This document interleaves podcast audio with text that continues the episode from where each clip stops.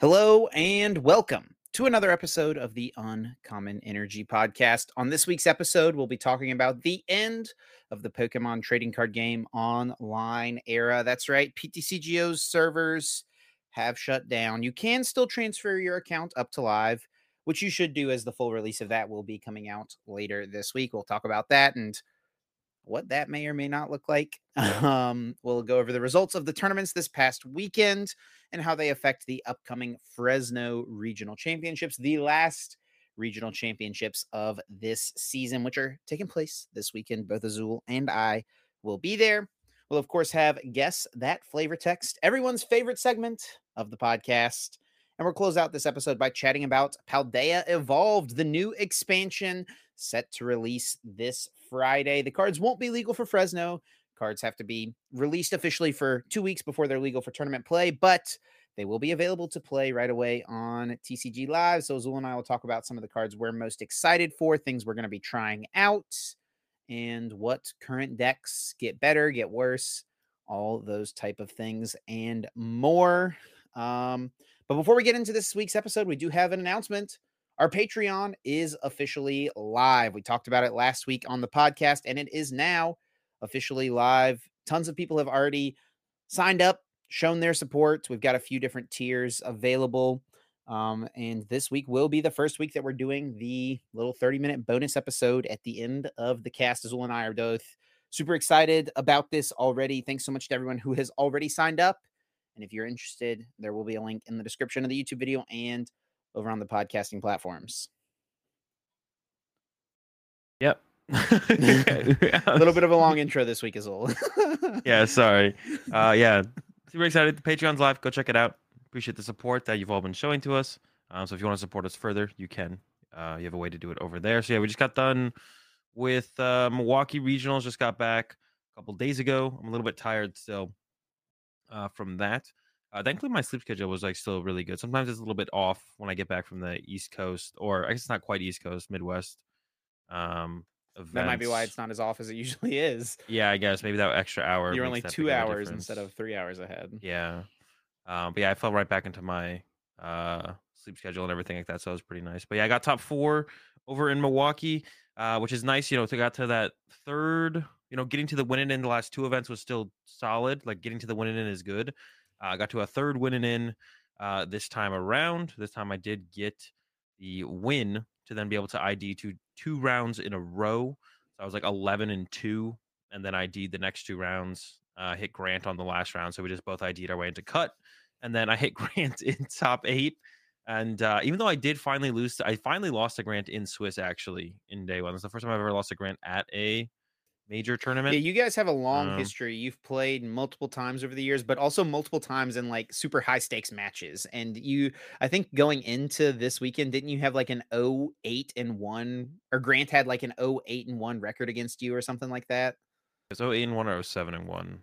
Um, yeah. We already played twice uh this season already. We played twice at Salt Lake City where we played on the winning in uh, once again. We ended up tying, and then I beat Grant in top eight at Salt Lake City once again we played we played our, our the, t- the time first time we played was in day one in round eight. We were both six and one so we are both basically locked up for day two or pretty close especially if we just kind of wanted to be if we want to id our last round would be fine. And Grant beat me there put me at six and two. I played out my last round. My opponent uh, did want to id but i played it out. I did beat them so i got into day two at seven and two which is definitely a big game changer compared to six two one. So that was like a pretty big buff to work with thankfully um, so that was nice.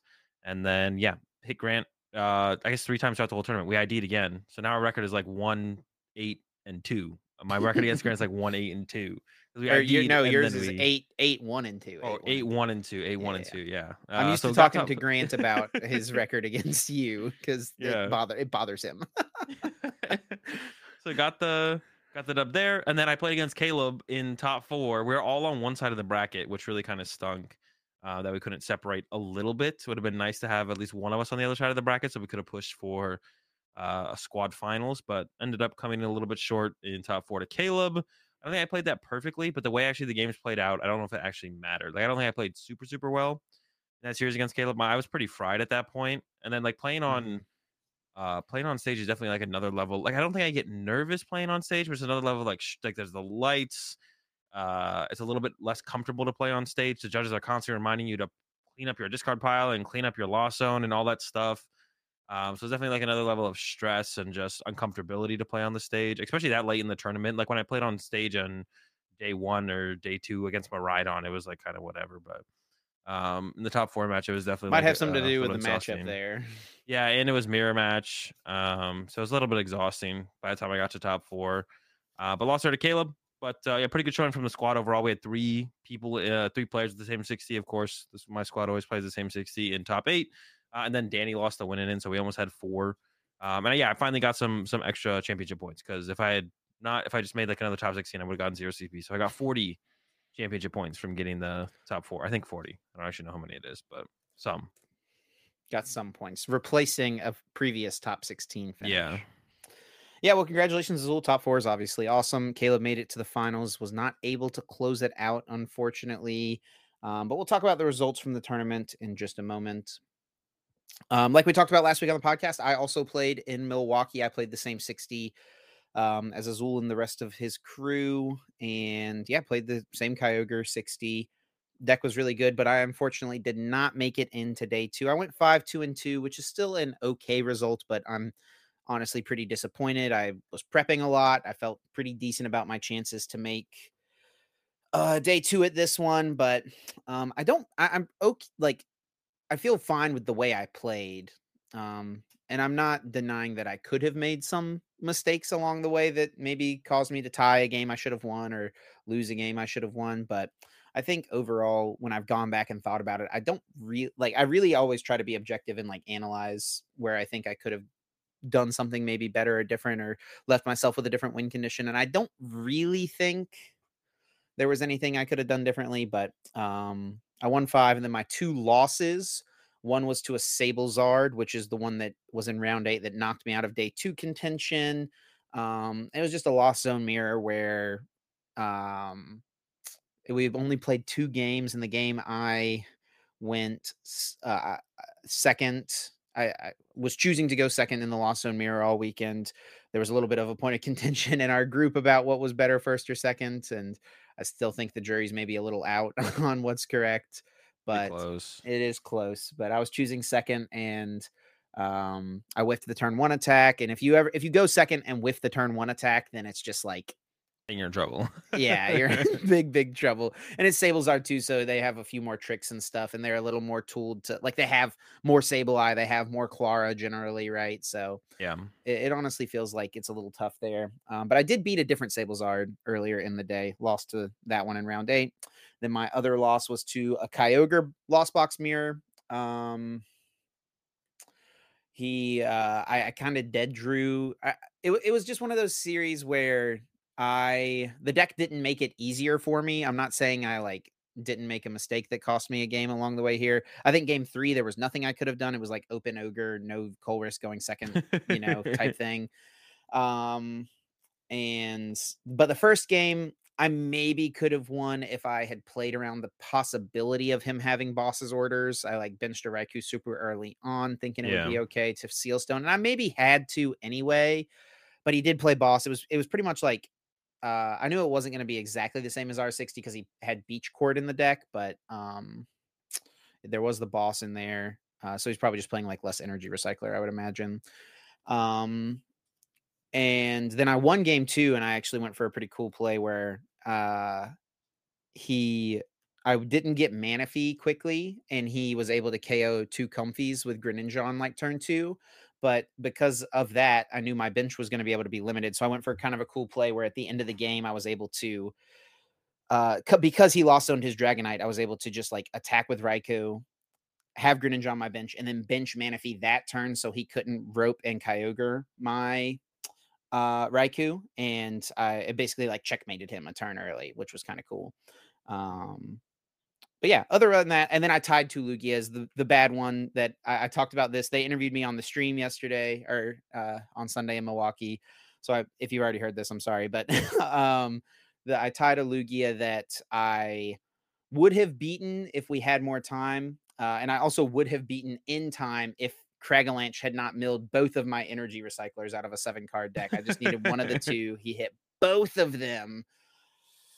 But I still would have won because he had was out of energies to retreat. So I rope Sableye and then I just Sableye for four turns and clear his board um, and take my last four prizes. But wasn't enough time. So we tied, which was that was definitely a bummer there. And I scooped game two pretty quickly in that one. So I don't even think there was like maybe I could have made a decision or two or quicker in game three or something, I guess. But I don't know. Overall, pretty happy. Obviously, the deck is busted. Uh, as three of you guys made top eight, and Danny lost the winning end. So yeah, Ogre BDIF currently. It's pretty sick. Yeah, definitely pretty good. Yeah, the list we didn't, we didn't change anything from the list as well. For uh, anyone who didn't know, we changed zero cards from Hartford to to Milwaukee because uh, we felt like it was just like it was just good. Everything was ran smooth. Uh, we feel like we definitely could have done better at Hartford, like me specifically for sure. I was like, I definitely made quite a few mistakes, and even like this tournament, I actually really felt, even though like this was my deepest run in a little while. Um, I guess I maybe felt it in the other tournaments a little bit as well, but this tournament more so than most. I really felt the maybe because I went deeper. I played more games in one tournament, mm-hmm. but I mm-hmm. really felt the impact of like like basically testing zero games, right?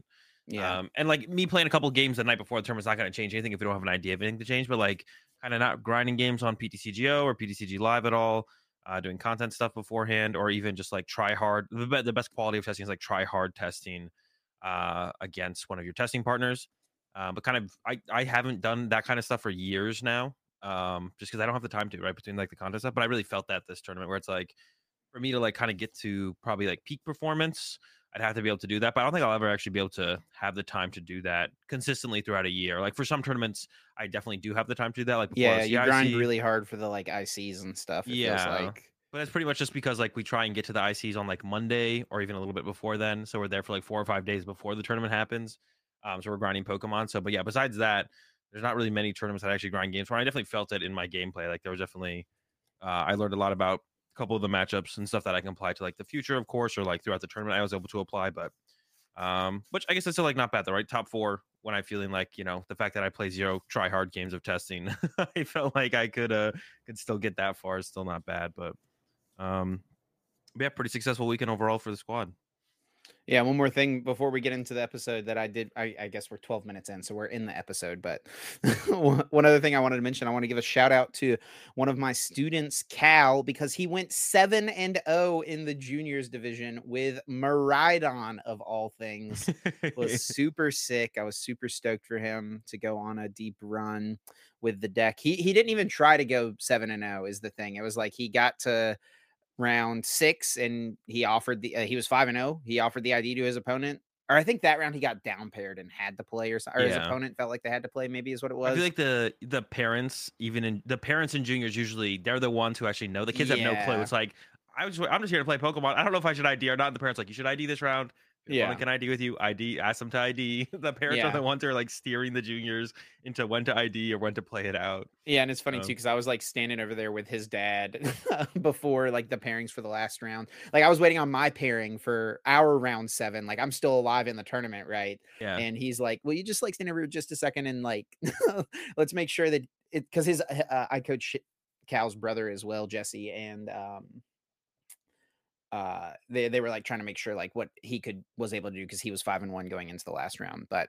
yeah um but yeah and then cal he was six and zero oh in the last round and his opponent was five and one and could have id'd to just get into cut and cal offered him the id and his opponent said nope i want to play and then cal just beat him 7-0 with the Maride It was so sick. He did lose in top four, but still an awesome run. Uh, yeah, proud of those kids. They're they're crushing it. But yeah, let's get into our episode here, Azul. And we're starting off on a bit of a somber note. There has been a loss in our family, and our family being the Pokemon community, and that loss being the Pokemon trading card game online. The servers have bit the dust. Servers are offline. Thank you for playing. The final message from Direwolf Digital, the developers of the game, it's a sad day. Uh, it's a sad day for the Pokemon community, Azul.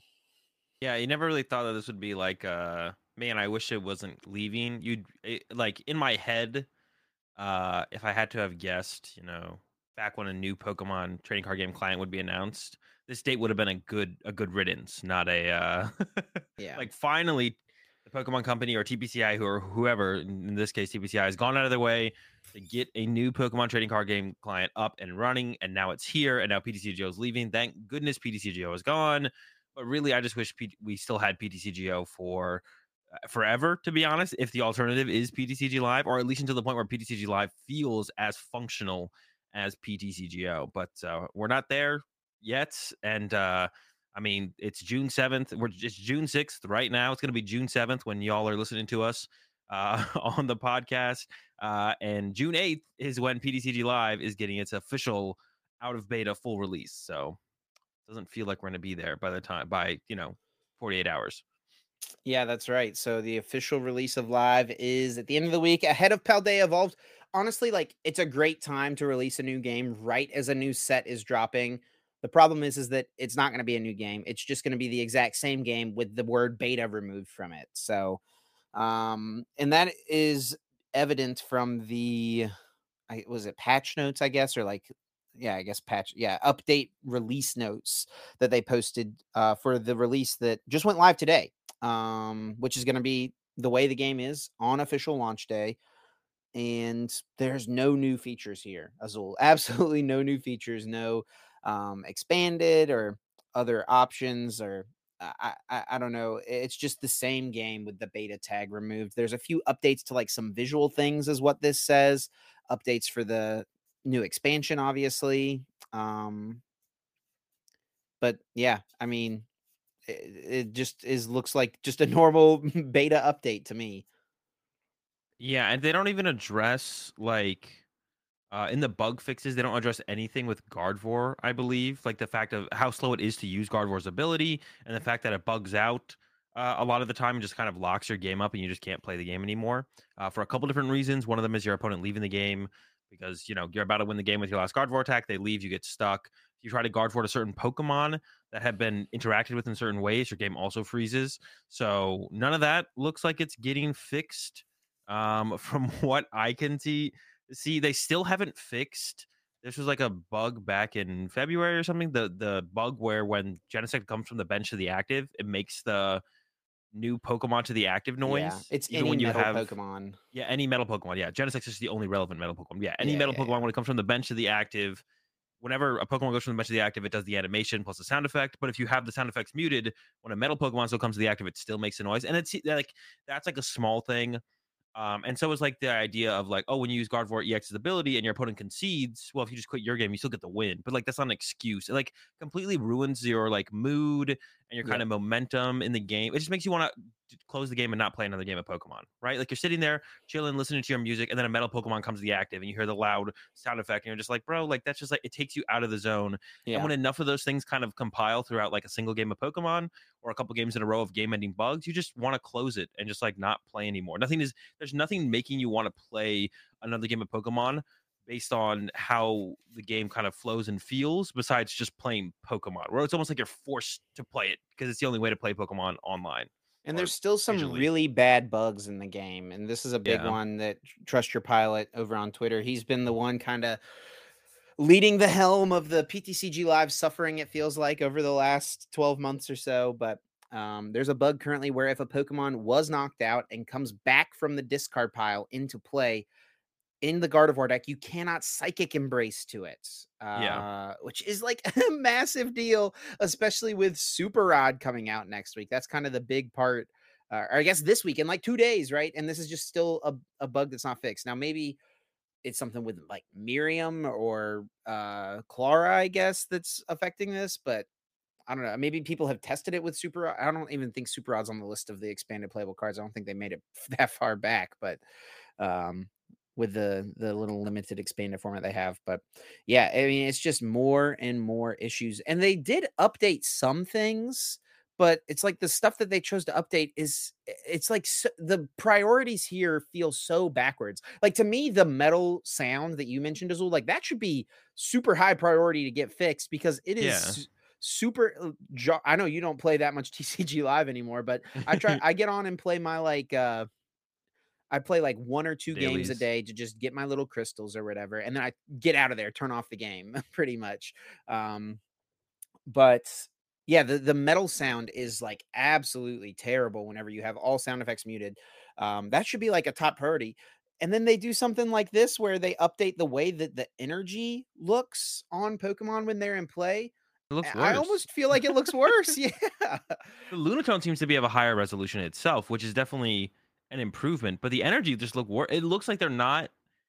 They look like they're too separated. Like the the tone is so off. It just looks like it's not part of the same game. Like I don't know. Yeah. It looks like someone like copied like made it themselves in like they copy and pasted it. Like you know they put together like a meme where you like cut out a, th- a thing and stack it on top of something, but it's not like cohesive at all. That's what it looks like.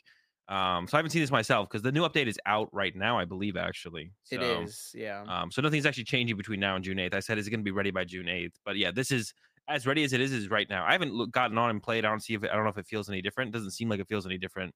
Um, and I think a sign that um, another sign that it's only headed in a worse and worse direction um, is everyone who was initially a defender of PTCG Live is kind of coming around a little bit. Maybe not as harshly as someone like myself or Mahone has been on PTCG Live or Trust Your Pilot, um, or even you. Um, Mhm. You don't say as much, but I think you hold a lot of the same sentence. But Stabilize um, or Mitch um, put out a tweet kind of being like, all right, PTCG Who Live Mitch, is... by the way, has been like one of the biggest defenders of PTCG Yeah. Live. Now, I will say though, uh, I don't think Mitch would be as big of a defender. Mitch, uh, I had a little bit of back and forth with Mitch early on in the beta, uh, and one of the things that Mitch kind of brought up is that they've never played a Hearthstone or anything like that. So Mitch doesn't have a good thing to compare it to. I think if Mitch had played any of these other card game clients in the current day and age, they probably wouldn't feel as uh,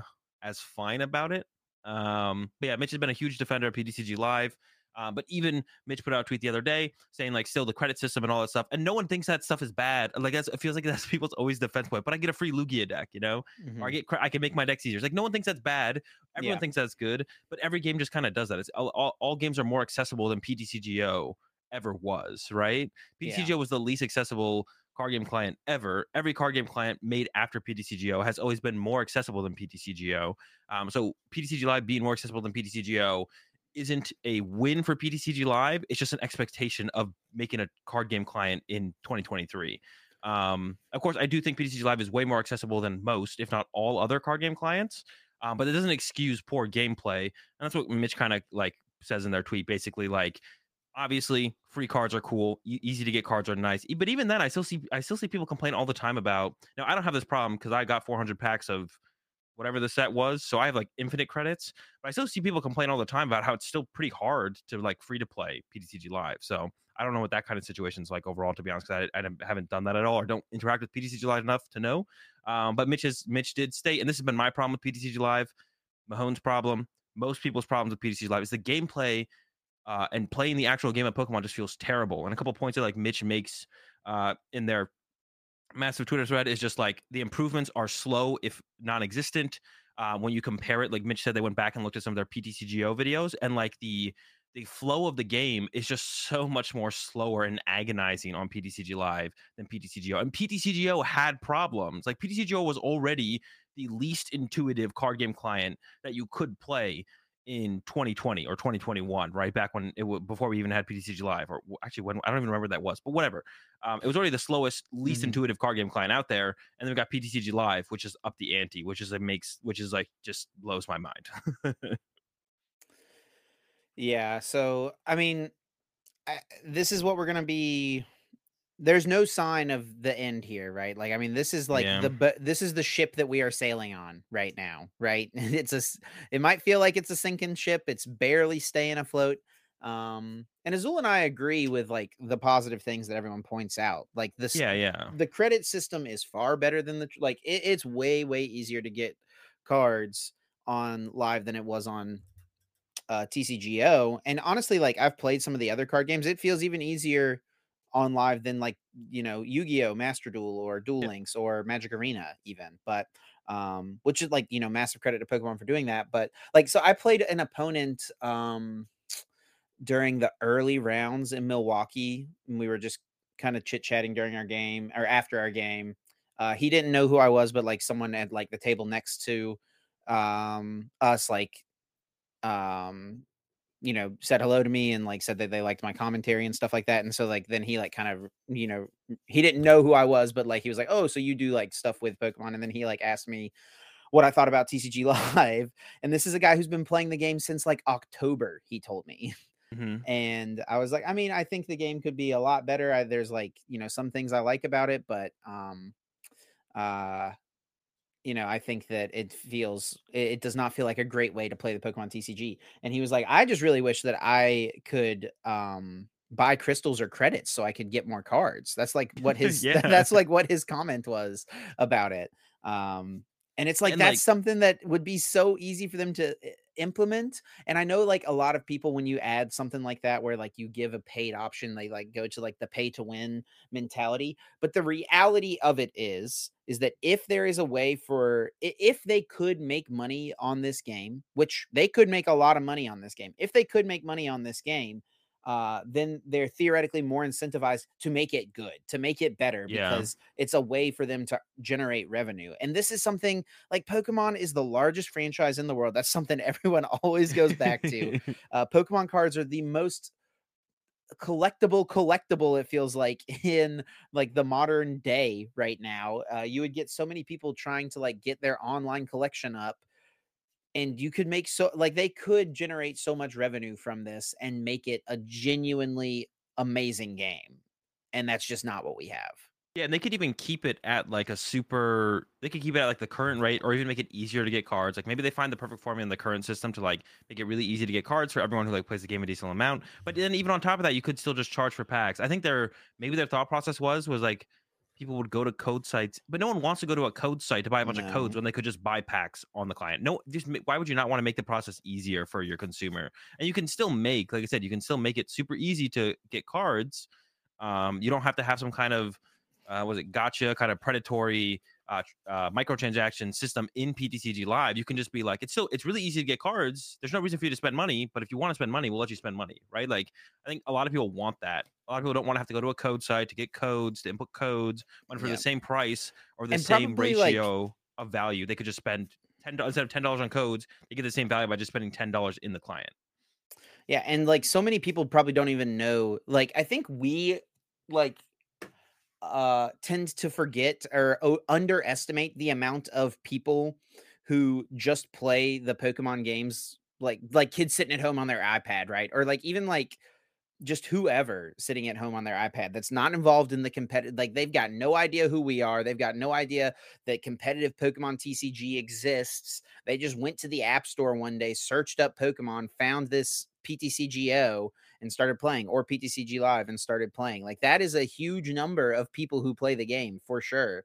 Um like even like on PTCGO as the game was shutting down, uh, which was it was kind of a sad thing to watch on Twitter. People's like tweets that you know the developers left a little message up there. Thanks for playing. The servers are shutting down in a few minutes, but there's like the public trading post chat on PTCGO that a lot of people use to like talk to other p- players in the game. I remember seeing someone screenshot on Twitter where someone in that was p- posted like, "Wait, what is happening?" like they had they they had a rude awakening. I think that day that the game that they were playing was not going to exist for much longer. Yeah, one thing I've I've always said is like you can't replace uh like it's like it's like the analogy I kind of did with it's like it's like they gave us a bike but it has square wheels wheels right. You're not gonna ride a bike with square square wheels for very long, even if it's a free bike, right? And that's kind of what we're seeing happen here with more and more people who are kind of defenders of PTCG Live turning it over and be like, all right, I can only play this for so long. The gameplay is miserable and not improving, right? Yeah. That's what we see. Like pretty much everyone who, who was, or most or more people who are initially defenders of PTCG Live for X or Y reason are all changing their tune because it's like, sure, you get a free Lugia deck, but just because you have a free Lugia deck doesn't mean you're going to use it. And once you realize you're not playing PTCG live because it's not enjoyable, who cares if you have a free Lugia deck, right? And that's yeah, I think Mahone right even put a, a Twitter poll out the other day that was like, I have played more yeah. or less. Uh, hang on, I'm gonna pull it up, but it was like basically just, dude, it's so hard to find people on Twitter. There we go. Oh, I literally type in his exact at I think you miss. Just put put Andrew Mahone. It'll come up. You would think, right? Dude, Twitter, Twitter, man, it's just it's just something. but Why I'll pull it up. so but pretty much he just put out um a tweet asking like, you know, have you played more or less Pokemon since transferring your account over to PTCG Live? And it was like overwhelmingly less. Yeah, I mean everyone's playing less. Mahone's playing less. As far like as far as content creators go, um, I don't know. I think LDF is probably still putting out the same amount of live content, but Mahone's been doing a lot more yeah, tabletop LDF stuff. is a grinder, dude. Mad been doing a lot props more- to LDF, honestly. He is a grinder. Yeah, Mahone's been doing a lot more tabletop. I've been doing just a lot more other stuff in general. I still get on live. I mean, last time I was on live was last time I like made content around live because I still use live for coaching. Was like, has it been like it's been like three weeks? It'll be Dude, like a how month do you maybe. do coaching on live, man? I I could not do it anymore. You have a 30 second timer. How do you teach anyone anything?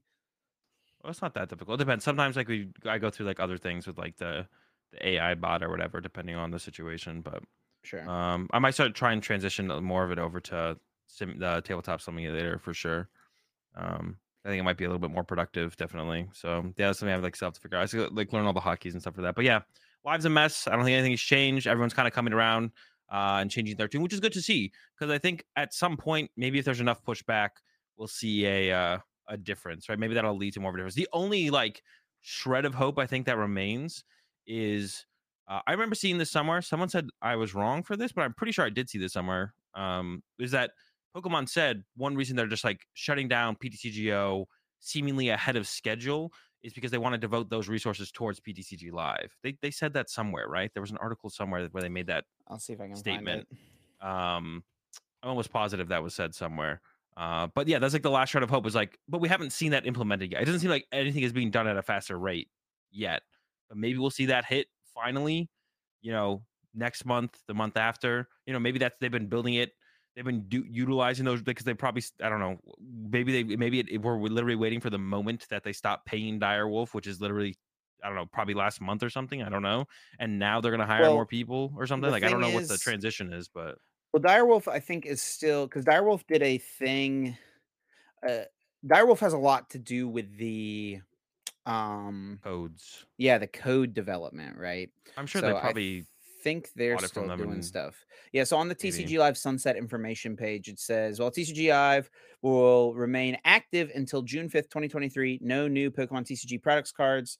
Or deck accessories have been added to the game since March 1st. This change ensures that more development resources are dedicated to making TCG Live the best experience possible for players. this was all the way back uh in March Th- or April, This was Was this- updated May 3rd. May 3rd. Oh, okay. So they haven't they haven't this has been okay, so they, they had like a month or maybe 2 months cuz they maybe put this out after a month. So, but we haven't seen any of that yet, right? We haven't seen better faster updates, the game actually improving fundamentally as far as the gameplay goes. We haven't seen any of that happen. So we haven't seen the improvement of more res- resources being dedicated to PTCG Live being taken away from PTCGO. And now PTCGO is gone. Um, so I wonder how long we'll have to wait to actually see an improvement or if we see an improvement at all from this statement here. But who knows? Um, but yeah, I think we can go ahead and move on. Yep. Um, it's kind of like we're beating a dead horse at this point for sure. And I think the only thing we can hope for from here is that the Dude, last this couple horse defenders, has rotted. yeah, the last couple defenders of PTCG Live switch changed their tune, and then if we have everyone kind of unified against uh, or PTCG Live being so poor, maybe they actually commit some more resources to PTCG Live because it doesn't seem like they've done anything as far as that goes. It seems like it's been the same very slow progress of simply trying to keep up with bugs that each new set releases. Right, Guard Genesect's been bugged since February second or uh, February. Uh, I was like saying second, the second month of the year. Um, and then Guardy's been bugged since release, right? And Guardy hasn't been fixed, and the new set's about to drop. And who knows what bugs this new set will bring? But and they haven't even fixed all the current bugs in the thing. And, and that's what I this is what I- I've said that for so long. This is like what I feared. It would just be like an infinite loop of new set releases, new bugs, new bugs aren't fixed before new set releases, new set releases, and it just like compiles and they can't keep up ever. Uh, but we did have some major tournaments, thankfully IRL, not on PTCG Live this weekend. Um, and we're going to start by uh, talking about what was I want to look at? Was we want to look at uh, Yeah, I think we're gonna go Turin first, smallest right? to largest. So there was a Yeah. special event in Turin, Italy. There was a regionals in Santiago, Chile, and the regionals in Milwaukee, Wisconsin, where Azul and I both were at. So we're going to start with the special event in Turin, which was won by Maximilian with Lugia. So what's interesting here as well is that there were two Lugia in top eight. I mean, we can kind of talk about all of them at the same time, but Yeah. mostly focus on one at a time. There were two Lugia in top cut of Turin, uh, but there were no Lugia in top eight of either of the other two tournaments. What do you make of that? Um, I don't know. I mean, I, I think in Milwaukee, like the Lugias weren't too far behind. Um, there's like a lot of them in like the top 32, right? There's three in top 16 Um, as well. Yeah. Also, like some of our uh most notable North American Lugia mains, like Reagan and uh Grant Shen, had a rough day one. They weren't even in day two. So like, um, you know, I think a lot of the better players as well. I think kind of shifted a little bit more towards playing Lost Box and Mew. That's always going to be like a factor as well, right? So. Um, that's part of it, but I don't think it's anything to read in too much. I think Lugia is still going to be one of the most popular decks. Um, and yeah, it did show up in like it didn't do terrible in Milwaukee. There was just none in top eight. Um, and then we don't really have too much results from Santiago, so who knows where Lugia kind of falls outside of there being zero in the top eight. Yeah. Yeah, did show up and it got the dub, which isn't like a surprise, and I don't think it's like anything to be like worried about that it didn't show up too high, too heavily in the other two events. Yeah, and I think the only so pretty much the main list that everyone's basing their list on is the Reagan list. the Reagan list. Yeah, that's This what we've been the calling it, the Reagan list. And this is the Reagan list minus Reagan Penny plus list. Thornton. Yep. Oh yeah, just the penny to Thornton change. And Thornton's kind of cool. It's like a little bit uh I mean it guarantees the recovery of your Urshifu, which is nice, right? Whereas like Penny is like if they if they hit it and don't KO it, I can penny it. Um whereas Thornton guarantees, you know, you get Urshifu back and playing. Get Ooh, yeah, again. maybe that is a little bit better if you're expecting a bit more of the Arctura deck in the meta. the Arc Dura deck is like kind of the one that can KO. But but up against like Gudra and stuff and the other matchups, you want to be able to like potentially penny it. Because one thing weird that can happen is like they can hit it and then they can not KO it. And they just Yeah. leave it. And they're like, okay, if you evolve it, now I'm gonna KO you. If you don't evolve it, then well, you can't use your Urshifu VMAX. And they like use rope or boss to get around it again and like leave it in play as a Urshifu V with a bunch of damage on it. So that's like the one that's like the value of the penny versus the Thorin. But yeah, exactly you know, just the exact same, uh, just the Reagan 60 or whatever you want to call it. And Thorin's still a really good uh, liability remover, right? You can penny Illuminion, Mhm. you can Thorin your Illuminion into a Serena or something and, and remove the liability of that as well. So it does the kind of, it can do like the same thing that Penny does as far as that goes as well. So pretty similar cards in their roles. Yeah, it's pretty funny. And on um Limitless, it'll tell you who has played a certain deck, like the, all the finishes of a certain deck. So if we look at like uh Hartford, where Grant Shin and Reagan got top four, if you click on their deck, it'll tell you the deck list was played by and at what tournament. The list is just massive for this deck. Uh so many players at so many tournaments just because of how like did Mac- refined it oh, feels the like this list right. has become, right? And I, Yeah. I wonder if there's uh oh, I just clicked on someone's name on accident. I wonder if there's a list on Limitless that has more plays, you know, like more entries on the website than this deck. Like it's pr- th- eh, Yeah. there's probably not many, right? If anything. I don't think so. It'd be cool if there was a filter to like do it like one card different, two card different, three card different. Um, so Robin, if you're out there and you're listening and Oh you need gosh. another, Azul's just trying to give Robin so many projects, bro. I'm just no, I'm just saying if you got the free time and you just want to like you're like, hmm, what else could I add to Limitless? Putting a little like deck list played by. If you put a little like thing there, you could be like a card difference of one or uh, you could like change it to one or two or three or four. Because I think that would be good. To, that would be cool information to have. It's like okay, Mhm. you know, we obviously see like the power of the the Reagan list, um, and we see the other results from it. But it'd be like, okay, if people are changing just like the Thornton, that's so much more information to work with and be like, okay, it truly is pretty much everyone playing the exact same 60, right? So I'd like to know if if like how many other people are doing how successfully people are, which there's a one card difference or a two card difference would be interesting for sure. So Azul's just the ultimate ideas guy. yeah, I can't do any of this, but and then I guess we could mention the other Lugia list, which is basically once again very close. But this one is actually interesting. It's got a lost vacuum. Um, Mhm. like all the Lugia lists are very close to this one, of course. Uh, lost vacuum over, or what I would say is like only two earn. There's a lost vacuum, Yeah. and there's the impact energy in here. Yeah, now I yeah. haven't been blown away by the impact energy in the in my testing with Lugia. It feels like you always like the earns plus a single strike. It just kind of works out where you never need the impact. Yeah, you just always have to find an earn anyways, and that'll get you there in almost every single game you play with the deck. Um, so I'm not a huge fan of the impact energy. And the lost vacuum is interesting as well. I don't even know like why you would want. Oh, there's no Pumpkaboo. But why wouldn't you just want another collapse stadium? Is there like a tool card? You really like another collapse stadium seems so much better if you're not going to play the Pumpkaboo. Yeah, I don't really know. I mean, maybe like a preemptive vacuum against a seal stone that hadn't been used because they wouldn't be expecting guess, it, yeah. right? To like catch someone off guard. A seal stone and like if you judge vacuum against a lost box that's trying to like you know prep Ooh. against. Or if you play Uh, against a Mew, yeah. they still have their V Star power, but there's no way you're hitting this combination of cards. Yes, you also yes, only have one judge. issue. Like this list also only has one judge, so it's not like you're disrupting Lost Box very aggressively anyway. So um, Yeah, yeah, the vacuum sure. vacuum feels a little bit off, but yeah, that's the other Lugia. And then both uh, the, another thing about my tournament, both the Lugias I played against had double collapsed. That was that was annoying. Yeah, All right, makes sense. Good against uh, Lost Box. Yep. Uh, the rest of the top eight though, um, nothing too sus. We got Yeah, the couple Lost Leon, Box. After winning Oh, a regionals earlier this year, Yep. getting second place at a special event with Mew once again. Yeah, and this list, uh, very similar to the kind of the build that Leon was playing previously, just like in terms of just trying to be as straightforward and consistent as possible. Because like during this time, we saw a lot of people doing, or during that time, we saw a lot of people doing like the Mew Aerodactyl stuff, and Leon was like, "Uh, nah. What if we just like played like a path build, like super straightforward?" Uh, and then they won uh the regional after San Diego regional in Europe. I forget what which one it was. Um, but now here they are again with another, yeah, Liverpool. They here's another super straightforward Mew build. Uh, and the build that actually won San Diego regionals as well was a super straightforward build. And another super straightforward build, not getting the dub this time for Leon, but second place, still pretty good. And uh, yeah, just Path and Judge Mew uh, doing it again. Yep.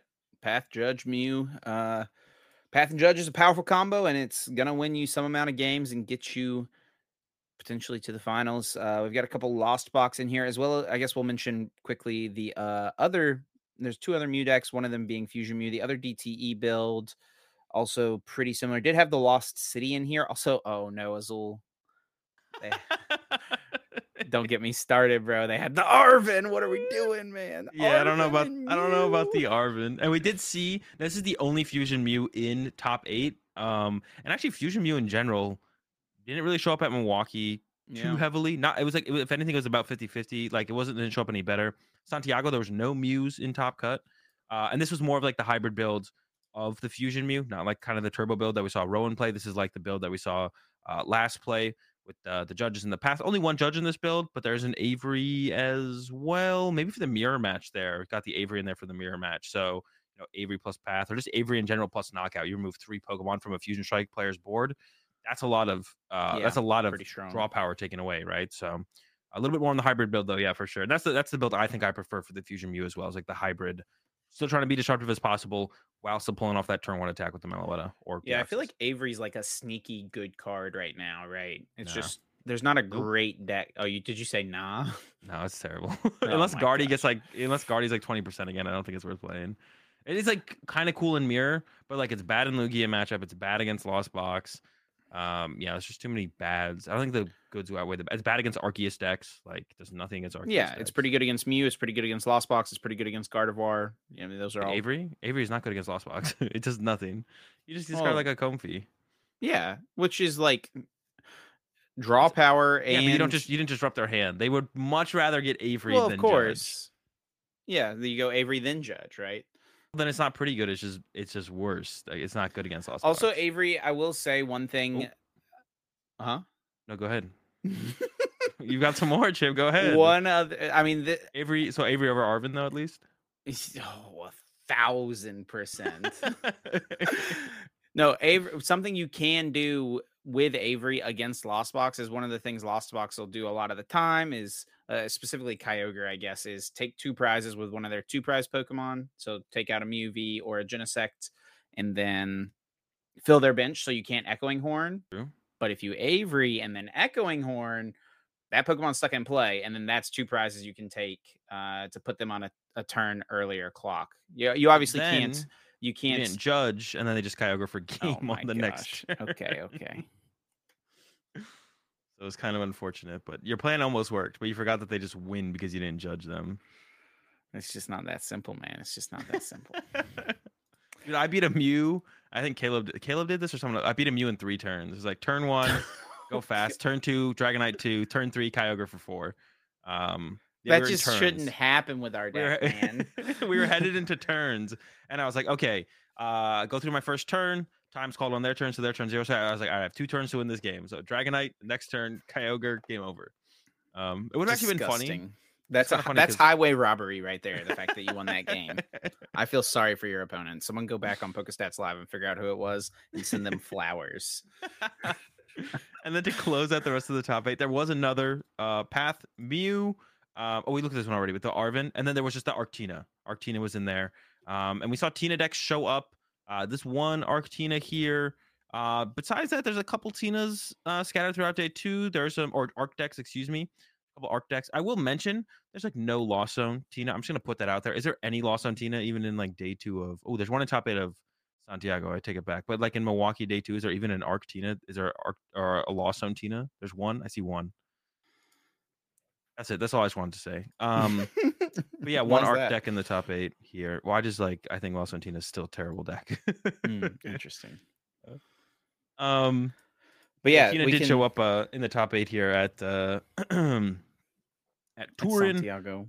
Yeah, and I think the only other notable thing is Oh, a couple Sables Arts were close. Andre and Pedro, two very notable players. Of course, the world champion Andre, um, very close to that top eight as well with some Sables Arts. So Sables Arts still out there, still proven. It's a very low played deck. I feel like right now, so that's still like a decent result to to top. Especially when it is piloted by two of the best players in Europe, that kind of almost detracts from its success because it's like, well, I mean, obviously, like these players being in top sixteen or even in top eight is like not a big deal. Um, imagine if they had played a real deck, right, or a better deck. Maybe Sables are just uh is holding them back more so than anything. Listen, man, Sablezard is still solid, and like I do like Sables Art. I'm just kind of joking. yeah, yeah, yeah. Um, I mean, I think it has a decent mirror match, right? Like, Yeah, the mirror match is kind of a like uh, other, I guess, other Lost Box matchup. Now, looking at Pedro's PokeStats live, he actually did not play against. He played against one other Lost Box deck, two other Lost Box decks, and then a Yeah. Sablezard mirror against Andre. a lot of Mew. Yeah, and tied the winning in it looks like as well. I almost made the winning it. Almost made it into cut at 9 0 and 5. Come on, Pedro. We got to pick up the pace here, buddy. Yeah, what are these five ties? Four in a row? Four dude, that would be like so I feel like if we look dude, demoralizing. I'm not gonna put Pedro on blast right now. I love Pedro. Pedro's the man, but I'm pretty sure if we look back, like, yeah. Oh no, this one's only three. That's not that bad. Oh, it was Oceania. Oceania, he tied five times as well. Well, we gotta scoop some. We gotta scoop right? some game twos in here, Pedro. That one against on, Reagan man. maybe was intentional at the end there, right? Round 14. Right? Yeah, that might have Oh, been yeah, yeah, yeah. So, uh, so sure. Some of these are IDs. Some of these are IDs. Yeah, yeah, yeah. I, I wasn't sure what you were saying at first, but yeah. Yeah, yeah, yeah, yeah. Yeah, that's kind of been one of my goals recently. Is just the only ties I want to have are intentional ties. In this tournament, I was able to accomplish. I was 11 and two before I ID'd twice at in in Milwaukee. Um, speaking of arc decks, I was kind of fumbling over my words earlier, but yeah, basically, Lost Tina sucks. But arc decks we were talking about, there was two more arc decks in top eight of the Santiago regional championships. We have very few lists here, um, but it was won by so some arc decks did okay. Guardy did really well here actually, uh, and there was a Lost Zone Tina did squeak in there um, but that's probably fake. And then two Lost Zone decks. But yeah, Lost Zone or Mew or Guardy Mewtwo v Union was the champion. Pedro Petrucci, probably the most consistent Latam player this season, I want to say. Yeah, Um, I think he's ranked me on that for but sure. Yeah, but Pedro definitely, I think by far the most consistent Latam player this season. Uh, yeah, we haven't seen this deck do this. I think this is this is definitely its best finish ever. But in general, we haven't seen it do too too well at all recently. Is it- Does it have a top eight besides this? Uh, maybe not. Let's actually. I think we can check if we And Pedro's been playing this for a while. Pedro was playing this back Yeah. at EUIC. I think Pedro's basically played this at got top tournament. 16 in Malmo. It had a couple day twos in Portland, but that is pretty much it. EUIC, there was a couple, one in Pedro getting top 16 with it at EUIC. So, I mean, this has been his go go to deck, excuse me. But yeah, like you mentioned, Pedro definitely one of the most consistent players in Latin America this year. I was actually going to pull up the the leaderboard real quick, but yeah, getting the win with the Guardian Mewtwo. There's no Klefki in here, so I, I No think that was that's that's been the th- the way people have been saying that you need to play Guardy if you want to beat Lost Box is you have to cram Mewtwo in there, but you also have to cram the keys in there. But Pedro did not do that. He just got the Mewtwo V Union in here, which I think is like it's just a generally powerful card, right? Like as a, if you get it all in the discard pile and you get it set up, this thing has you know two super super strong attacks, really three super strong. Honestly, all four of the attacks are good, but uh, the two main ones being the spread 16 and then the just clean 300 damage, super strong attacks. Um, 10 HP. Well, I guess your HP comes down a little bit usually, but mhm, right. a decent amount of HP. Yeah, I mean, it's, it's a good closure into every single matchup theoretically. It's just, is it worth it to get those things in the discard pile, then get them into play? You know, having four effective dead cards until potentially the late game. Is that worth the trade off of uh, playing the card? And you can do some cool stuff in the mirror match as well, where you like Roxanne and then you KO their attacker, plus you KO like a Kirlia off the bench to limit their draw power. But there's no path in this build, which is you you usually combo that with a path. I was surprised to actually see no path in here. So I'm not really sold on the Mewtwo V Union being better than the straightforward build. Um, and I, I, do kind of like the Drapion though. They gave up on the Sky Seal Stone, but they made sure they have an aggressive prize trade up against the Mew matchup with the Drapion. So you can go like turn yeah. one or turn two going first, Drapion swing plus like continue to set up the rest of your board, and then you just trade out from there. Um, so the Drapion's really cool. Actually, I really like the Drapion in there. Yeah, but... Drapion one hit KO one, Zacian one hit KO another. Right, like yeah, that's the way to do it. There is only one rare candy in this list. Yeah, so not trying to be too aggressive. It's oh, I almost feel like the rare candy is probably there as like a well, you have the four seal stone to work with as well, right? So mm-hmm, exactly. Yeah, but maybe it's more of like a fallback of like, okay, I need like an, a late game guardy, and I didn't get all my rolls out turn one or turn two. So now, like now that I've gotten rolls off the prize cards, or finally drawn into it, had bench space for it. This can still become a Gardevoir in the late game or something like yeah, that. Yeah, that makes more um, sense. So yeah, the Mewtwo build finally getting its uh, day. Is it worth it though? I'm not. I'm not definitely not convinced. It's like, like straightforward Guardy seems like it's definitely good. I don't think Mewtwo Union consistently has like a place in the meta to kind of like be like, oh, I'm also a good deck alongside it. It's just kind of like, you know, the best player in Latam right now chose to play Guardian Mewtwo Union. It almost feels like more so than anything. Well, speaking of Guardy winning tournaments, it was also the victor over in Milwaukee, and it was not an American player winning. It was Henry Brand coming from Australia, coming from down under. Henry's just gonna try to run a gauntlet of American tournaments here these next few weeks. He's going to Fresno, I heard this week, uh, and mm-hmm. then he's mm-hmm. gonna obviously be at NAIC in a couple of weeks. So I mean, starting the trip off strong, I would say getting first place, 1100 person tournament, winning 5K. Congratulations to Henry. Unfortunately, did take down Caleb, our friend and testing partner, in the finals, but it is with a pretty clean, consistent Guardy list. Um, yeah, I don't know. Uh, did have a couple interesting texts here. Has the choice belt and the Serena, two cards that not everyone plays. Did sacrifice a little bit of consistency for it though. The two research being the um the cuts there, they so only yeah. two research. Yeah, I actually had a I don't know. I had a reason why I actually didn't like the choice belt. I had like a I forget what it is. It does some cool stuff with Guardy EX. It allows you to like to KO certain stuff with Guardy EX, like chase V's, mm-hmm. that knockout, and then put yourself in a situation where you just can't get KO'd back in a couple matchups. Yeah. Um and then it does allow the baby guardy to reach with choice belt to actually reach for knockouts against Lugia um, a little bit more easily as well. So if you're trying to take down a T-Tar with a one a T-Tar or a Lugia with a one prizer, because um, there's once again no Sky Seal Stone in here, so that becomes like more of a relevant thing to try and do probably in that matchup is to attack with the one prizer of the Shiny Arcana Gardevoir as opposed to attacking with his Zacian. Because Lugia can sometimes just get ahead in the prize trade, and if you don't have this Sky Seal Stone to make the comeback, um, then you need to attack with the one prizer. Um, but sometimes you can't reach those numbers without a little bit extra, especially up against like the Lugia V Star. So use a little bit extra push sometimes in that matchup as well. But uh, yeah, I mean, not too much to say, right? Straightforward Guardy, kind of what uh, Tord kind of popularized, and then uh, a couple changes from that uh, EUIC build, and then yeah, mm-hmm. Henry gets the dub, and uh, is actually pushing for potentially push into that top four, one of those top four slots for the World's Travel for Award Australia. Day Two invite uh, from the uh, the Australian players. Because um, right now it's looking like Brent, Natalie, uh, Matthew Burris, and then Tim Franklin, and then Henry's just behind Tim by 35 points. It looks like right now. I assume this is what the update. I think it's the updated um, leaderboard. So Henry's uh, creeping up there, and then Angus Johnson and Jeremy Lim not too far behind. But I don't know how many of them are actually coming to NAIC. So Henry's here right now, going to be playing in Fresno. I don't think any of the other Australian players are coming to Fresno. I could be wrong on that.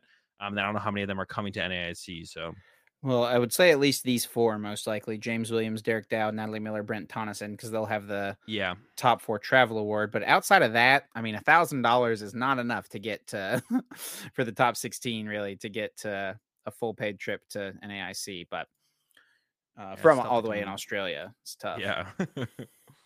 It's tough. Tough for the Australians to get over here for sure, or just get trying to, to kind of get out of Australia. To be honest, not even just to come to North America. They just can't escape. It's just too expensive. I mean, it is is an island. They're they're trapped down there. That's a lot of swimming. It definitely is. Um, Well- I was gonna say, Yeah, so, rest of Milwaukee. Uh, Uh, Well, I, I wanted to ask about go ahead. I actually forgot about the what your thoughts and- are.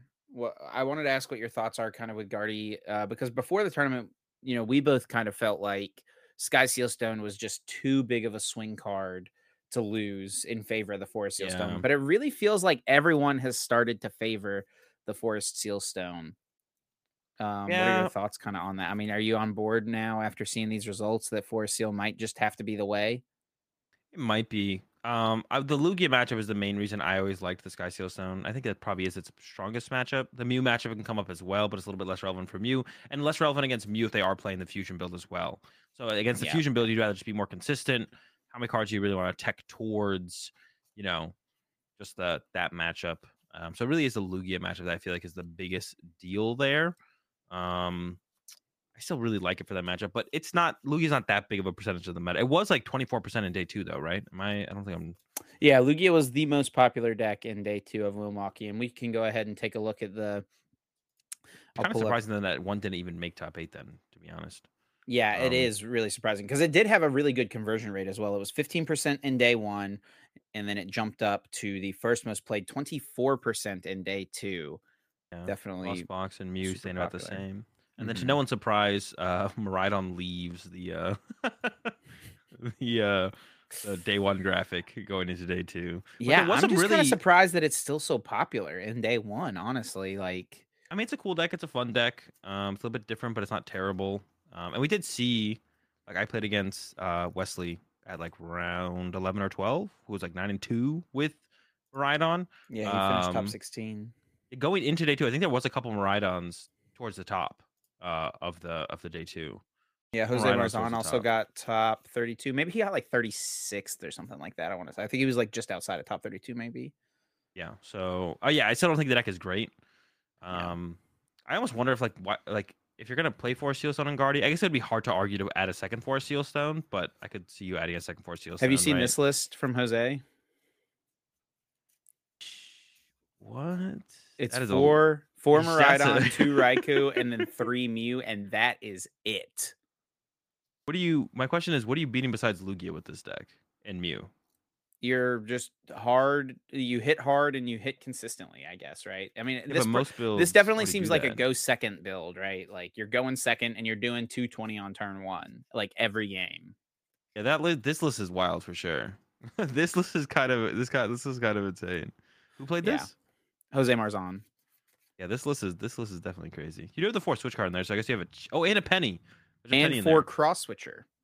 I mean, the cross switchers are not saving you against Lost Box. I'm trying to think of like how you beat Oh, anything that's oh. not Mew or how do you beat anything that's not Mew or Lugia. Uh, Well- you even have the Echoing Horn there for the Lugia matchup as well, which is kind of cool. Yeah. Um, yeah, I guess I'm- maybe switch cards plus penny could get you there against Lost Box. Seems kind of tough, but I'm gonna pull up the a quick route. stats live, and we'll see what he beat and what he didn't beat. Yeah, that one seems yeah, that's cool. That's cool. Like I like seeing builds like this. Like I don't think they're that good. Like I don't think it's like a great deck or anything like that, but cool to see. Um, people still get creative. Yeah, a lot of mirror matches, a couple mirrors in there. Yeah, mirrors. Beat up on some Mews, beat up on some Lugias. Um, did lose to the Lost Box they played against. There's a couple unidentified decks in there as well. I think Adam Reinhart was playing Miraidon. He, I know Adam. he always plays Miraidon. So he, I think Jose hit three Miraidon mirrors in day one, which Gee, is pretty. how do you at seven percent? That does like well, yeah, that just feels bad. but I guess your build is the more aggressive build. So Yeah, that's like a matchup you want to hit. To be honest, for Jose, that's like a matchup. You're the better. You're the faster build, so you want to be hitting those. So, um, yeah, Wes Hollenberg though had kind of I think more of what we would expect to see Flaaffy. from uh from right on the two two Flaaffy line in there with the two Raichu and also the Magnezone V Star. Yeah, Three pretty- Judge as well. So I mean I guess the the strat is to like Magnezone V plus Judge, KO Manaphy, and then next turn V Star, right? yeah, that would have to be the the route you'd look for. Um, I mean, even if you get all that off, it's still tough to beat the Lost Box deck. But um, yeah, you have like some potential there. I almost, but I almost feel like I would rather go if I was going to play Miraidon, I I would go the Jose route. Uh, all gas Jose baby. route for sure. Yeah, just all gas and just like have some cute stuff in there to beat the other two prize stuff, like your favorite and mirror, and then you're hoping to hit Mew, Mew and Lugia the rest of the day, or hit against a uh, a Guardy or a Lost Box at dead draws. 'cause I don't think the Guardy matchup is great for Rhydon either. I think it's a little bit Um, unfavorable. and then well. one deck uh, that we have left to talk about is Kyogre. We haven't really talked about it yet, but three in the top eight, yourself included as well in the top four finish. Um, and we can also, I guess, just kind of transition this into. Well, I guess before we talk about Fresno, we want to recap our predictions. But so, yeah, just Kyogre for this tournament. Um, you guys decided to run the same sixty that we played, or that you played in. Um, Hartford. Just a couple weeks ago. So yeah, I mean, why was there no n- even after Danny made top eight? Why was it not necessary to change anything? Um, wasn't a strong enough showing or big enough showing for people to probably tech for the matchup. Um, and that's I mean we saw some people like there was the one of the Mews in top in Milwaukee. Uh, Brian uh, had the Lost City and the Manaphy actually, uh, and the Penny. So it was teched out a decent amount for the Lost Box matchup, but there wasn't that much hate uh, overall. We saw more Lost Cities. Like almost every Mew player played a Lost City. And actually, the one the Mew player that I had to win on win in three turns against, they played two Lost City, and that's why we even went to game three. Because I was like, eh, I don't have to bench Kyogre here. I'm gonna bench Kyogre here, and they're like, okay, second Lost City. And I was like, oh, that kind of sucks. And then I had to beat them in three turns to be able to keep up with the pace. So, um, yeah, pretty much everyone had the Lost City in there, which is really good in Mew for the Kyogre matchup because it allows you to. It means the Kyogre player can't bench Kyogre ahead of time because they bench it, you just go Boss Lost City, win, and you kind of want to bench it ahead of time so that way you can if they boss KO it, you just claw it back and then you keep your hand and you win. Or if they judge you, then you have an extra piece set up. You can even put an energy on it on that turn if you have the energy to work with as well. So you're like that much more set up. So um yeah, so we saw that, but we didn't think it would be like overly tech for like people weren't gonna go that far out of their way. There was gonna be like Manaphy's and Lugias or anything. I'm sure there was some people with Manaphy and Lugia. we did think that we were going to see some use with Manaphy's though. That was something Yeah. we were talking about. we did predict that, and there was a there was a couple. There wasn't just the one in top eight. We definitely saw some more throughout the throughout the tournament. Um, I will mention as well. Yeah, Ben, ben Cryer actually did make. I didn't think there was any Arceus decks in top eight for some reason, but I forgot about Ben with the. Uh, ben did play the Manaphy as well, and Ben beat Danny in on the uh, win it in. uh, Yeah. Had the Dunsparce as well. Uh, wait, what is Dunsparce for in this meta? What is fighting? That's like the, oh, I guess Lugia has some stuff. Stonjourner. Yeah, but not really. Aptos V is a thing technically. Urshifu. Uh, Yeah, Rapid Strike or? Rapid Strike and Single Strike Urshifu, maybe. Maybe just enough little stuff, I guess, that it's like maybe worth. That's like why, why, why you've kind of included in Arceus in the past. Sometimes it's just like there's like enough. 2%, it's just such a 3% broken card. Yeah, it is just so broken. Why not include it, right? Um, I guess one more deck we should talk about because it's kind of the most talked about deck from the tournament was definitely that Arceus Keys deck. I think we covered pretty much the top eight there pretty well. Yeah, yeah. yeah. Uh, but yeah, the highest placing of that was Christian Fontenot, who actually got on stream. So if you want to see some gameplay with the deck, go find Christian's game on stream with the Arceus, Klefki, Aerodactyl. Besides that, disruption cards deck. Pretty interesting. Yeah, I think he dismantled Grant in about 10 minutes on the stream or something like that. So, uh, yeah, I mean, this is a deck that it's like, I don't care what I'm going up against, they are not going to get to use their abilities. If it's Lost Box, boom, Klefki let's get it. If it's Lugia, Aerodactyl, and Path to the Peak. If it's Mew, Aerodactyl, and Path to the Peak. And Klefki And, oh, yeah, and Klefki. And Klefki. So yeah, Yeah, this deck is all about yeah, Yeah, yeah. shutting down your opponent's abilities through one of those means, and then you got Judge for disruption, and then you just attack with Arceus, and you can attack with Aerodactyl in this deck. Actually, Aerodactyl is like your answer to Dragonite in this deck. Otherwise, you don't have a way to KO Dragonite, but Aerodactyl can KO it with uh once you load it up for the uh the Lost Dive. Yeah. Um, so yeah, uh, really cool deck. I actually think this could there could be something here. We might see a little bit more of this. I think a lot of more people are going to try and pick this up, see if it's actually worth the investment, or is it just one of those decks where you know the element of surprise gave you a lot higher win percentage than the deck's actual value is. Like that's kind of the the question to ask with these decks after a tournament. Mm-hmm. It's like, okay, Christian, pretty good player, got 17th.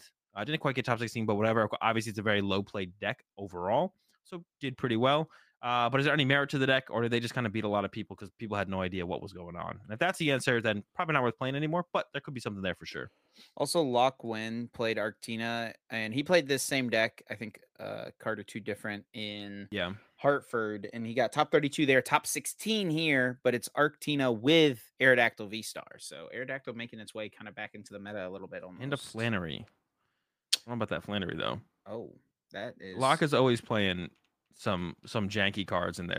Locke's, already got, Locke's always got some jank for sure. Listen, so dude, not if surprised. you just have a read on your oh wait, no, what am I talking about? Flannery. I was thinking of the one that lets you peep your opponent's hand to discard cards, but that's not even Uh, Flannery. Sydney. Yeah, Sydney. That's you what get I was Flannery to of. bump a path though to use Starbirth. You can also, get, I mean, I think it's probably in there to get rid of the V Guard energy most consistently up against Yeah, Lugia, yeah, yeah. right? But like, it's not like you can find your Flannery unless you get to hold your V Star power for that long. So, Which um, is but kind of tough to do.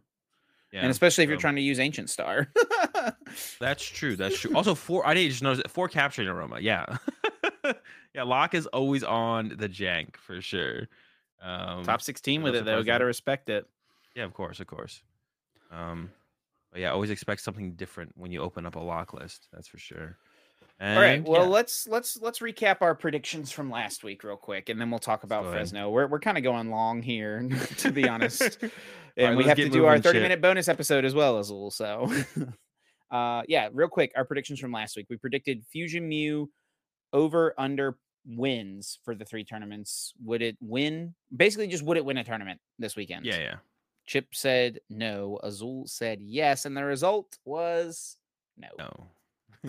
So I got you on that one, but you got redemption here because I, I was actually thinking more about this while we were getting ready for this episode. My prediction here makes no sense because I said there would be over six and a half Mew in top cut of all the tournaments, but that Fusion Mew would not win the tournament, which is kind of just a prediction that like those predictions counteract each other pretty heavily. I mean, that's but like the you've seen Harry Potter, right? yeah, Remember where Fred and George make that bet that one team wins, but the other team gets the golden snitch? yeah, yeah, yeah, Yeah, yeah. yeah, that's that's that bet right here for you. Sure. You're like Fusion Mew won't win, but there'll be over six of them, or there'll be at least seven of them in in top cut. Um, but of course that includes DTE Mews as well. And there was there was five, uh, only one Fusion Mew, um, which is interesting. Definitely interesting to only see the one Fusion Mew there. And if we look at the day two results of Milwaukee, it was 12 DTE Mew in day two and five Fusion Mew in day two. So I don't know what the numbers were like day one, if it was more closer to 50 50, but DTE Mew kind of did just show that it maybe is just a little bit more consistent route to go right now in this format. Do you think that's the the truth or um I think one thing I didn't really account for when thinking about it was just like it's definitely the easier deck to play is double for sure. Like maybe Yeah. a lot of people just didn't want to like put the extra effort into learn Fusion Mew or get the sequencing down.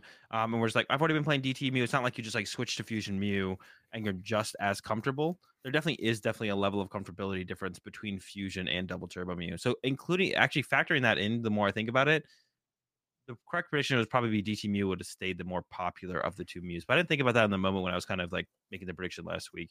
Um, and the last prediction we did have, which is which is more popular in top eight, which once again kind of over the other two already. DTE only one fusion, and then four DT. So chip two to one on the predictions uh, for this week.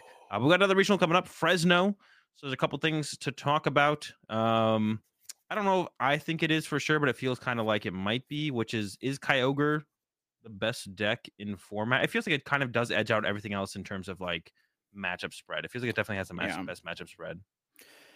Yeah, so I mean, I think like we're probably a little biased here, right? But we chose to play it for this last tournament, so we feel like it's the best deck, at least for that tournament. Um, I think the the big draw of Kyogre, at least, I mean, this is what I feel like it's been at least is, and you can attest or disagree with this, but um, is that just it's like a deck that you're not really ever out of a game, right? Aquastorm Yeah. is such an insanely powerful attack, 250 damage to two Pokemon in play. You can prep damage on things with the Sableye to set it up and make sure you can KO Guardy EXs or Lugia V Stars, whatever it is on the bench.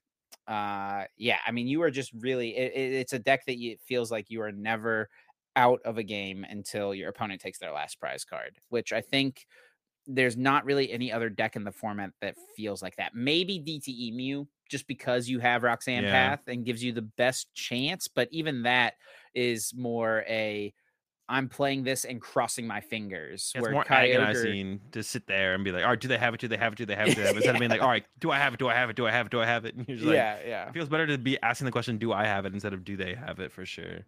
Now that being Um, said, I think Kyogre probably is the BDIF, but I don't know that it's gonna be that heavily played. I think it'll be more played in Fresno, maybe as far as lost box percentages go, than it was in Milwaukee. It was pretty popular in Milwaukee. A lot of good players picked up Kyogre for this tournament, but um, I mean, it's just it is so. uh, I mean, that deck puts you through the blender, more so than any other lost box deck does. I mean, more so than any other deck in the format does. I don't even think it's close. Like how much more exhausting it is to play. Um, but yeah, I don't, I don't know. We, I don't think it'll be like too much more popular. It's kind of like to probably be like the same similar thing to like Fusion Mew versus DT Mew. So like, is anyone really to make that switch over to Kyogre a week before the tournament, just after it had its really good runs? I don't think so. Some good players might like it might inc- incentivize some uh, of the more top players to be like, all right, maybe I should put a little bit more effort into Kyogre. But I don't think we're going to see the average player. Like if, if they've been running like a more turbo lost box build, something like the running cameraman build, I think they'll probably stick with that. I probably would recommend sticking with that. And if you don't you don't have really the time or haven't been investing the time to like rock the Kyogre. Um, and we did just have a I guess I'll give my opinion on this one first, which is like the next thing we had put on our our doc here was will Guardy have another deep run? Um, I've been putting Guardy in like tier three recently, personally. Um, and I don't actually know if I'd move it out of tier three, but I think that like as far as tier lists go in this format, it's really close. Like tier one to tier two to tier three is like you know a couple points away. So like personally, I think I mean I wouldn't be surprised if if Guardy won again. I wouldn't really be that surprised to be honest. Um, but I think I would still like have Guardian like tier three on like a tier list, like overall. Yeah, I mean, its matchups against every deck in the format are solid except for Lost Box, right? That's just really kind of the main issue. Lost Box is pretty tough to beat, um, but you know, it, you can still beat it, right? I mean, we saw Henry Yeah. was able to to take down Caleb in the finals. Um, and Guardy, I mean, of the three tournaments, Guardy won two of them. So there's something to be said there. Now, I, I mean, two of the two world class players piloting it, which definitely has something to do with that, right? But I mean, I think that's always going to be a big factor on the day of as well, course, right? Like, course. what are the best players bringing? Um, and you know, sometimes it's kind of like who gets a little bit more fortunate than the others, but you don't want to think about that much. There's such a, there's so much depth to Pokemon that there's always more that pretty much every player at the tournament can do to maximize and give themselves a better odds of winning the tournament, from deck choice to tech choice to prepping to just drinking enough water and I don't know, getting some caffeine throughout the day. Even like little things like that can make a big difference in like your mental state going throughout a tournament. So, um, yeah, a lot a lot less comes down to luck than people think for sure. Um, but yeah, I wouldn't be surprised to see Guardian. Like if Guardian won again, I wouldn't be surprised. But I think I'd still have it as like a tier a tier three deck on my tier list. But like I said, like tier one to tier two to tier tier three, you know, it's a couple percent- uh, percentage points away from one another. Next up, when we're talking about the Muse, we talked a lot about Mew the last couple weeks. Fusion or DTE Mew for Fresno Azul? What do you think is better? Which would you be more likely to play? I guess is one question, and then off that, like, which one do you think will finish a little better or be more? Po- I guess which one will be more popular? I think the answer to be more popular is probably just DTE Mew again, right? Yeah, I think it'd have to be DT DT Mew. I think I would play Fusion Mew though. If I had to pick, I would probably once again I would go with the hybrid build that uh last has been like popularizing recently. I think I would go Fusion over Double Turbo. I think I like it a little bit, a little bit more, especially if like decks like Miraidon and the Arceus decks are still going to maintain pretty high numbers. I would rather have the more aggressive option up against those. I feel like overall. We've seen the Arceus deck still hanging around. Ben Cryer got top four with Arctina. Uh, there was a second place Arctina in Santiago, as well as an Arcumbreon. and then an Arctina top eight. So, I mean, Arctina, I think, had a bit of a resurgence. Last week, the story was all about Arc Umbreon, right? Off of Hartford. It yeah, really blew up in Hartford, was super, super popular, and did really well, like four in the top 16 or something like that. Um, but it seems like Arctina Arctina having a little bit more of a resurgence. I don't know what's what's the think- reason for that. And moving into Fresno, which would you prefer?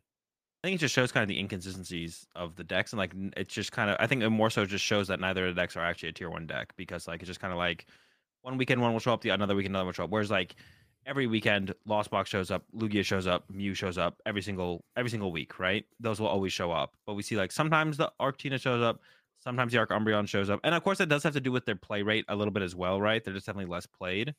Um, but they're probably less played for a reason as well on top of that, right? So I think the decks are solid. Uh, the first thing, if I was like a someone who's like kind of committed to an Arceus deck, I would try Arceus Keys. I'd put a lot of time to that Arceus Keys Aerodactyl deck. Um, from the the second I kind of realized it was a deck, and I was kind of like committed to like an Arceus deck for the tournament. I'd try that out uh, and see if I feel like it it works. And if it works, then I'd probably run with that. If it feels like it works better than the other Arceus decks.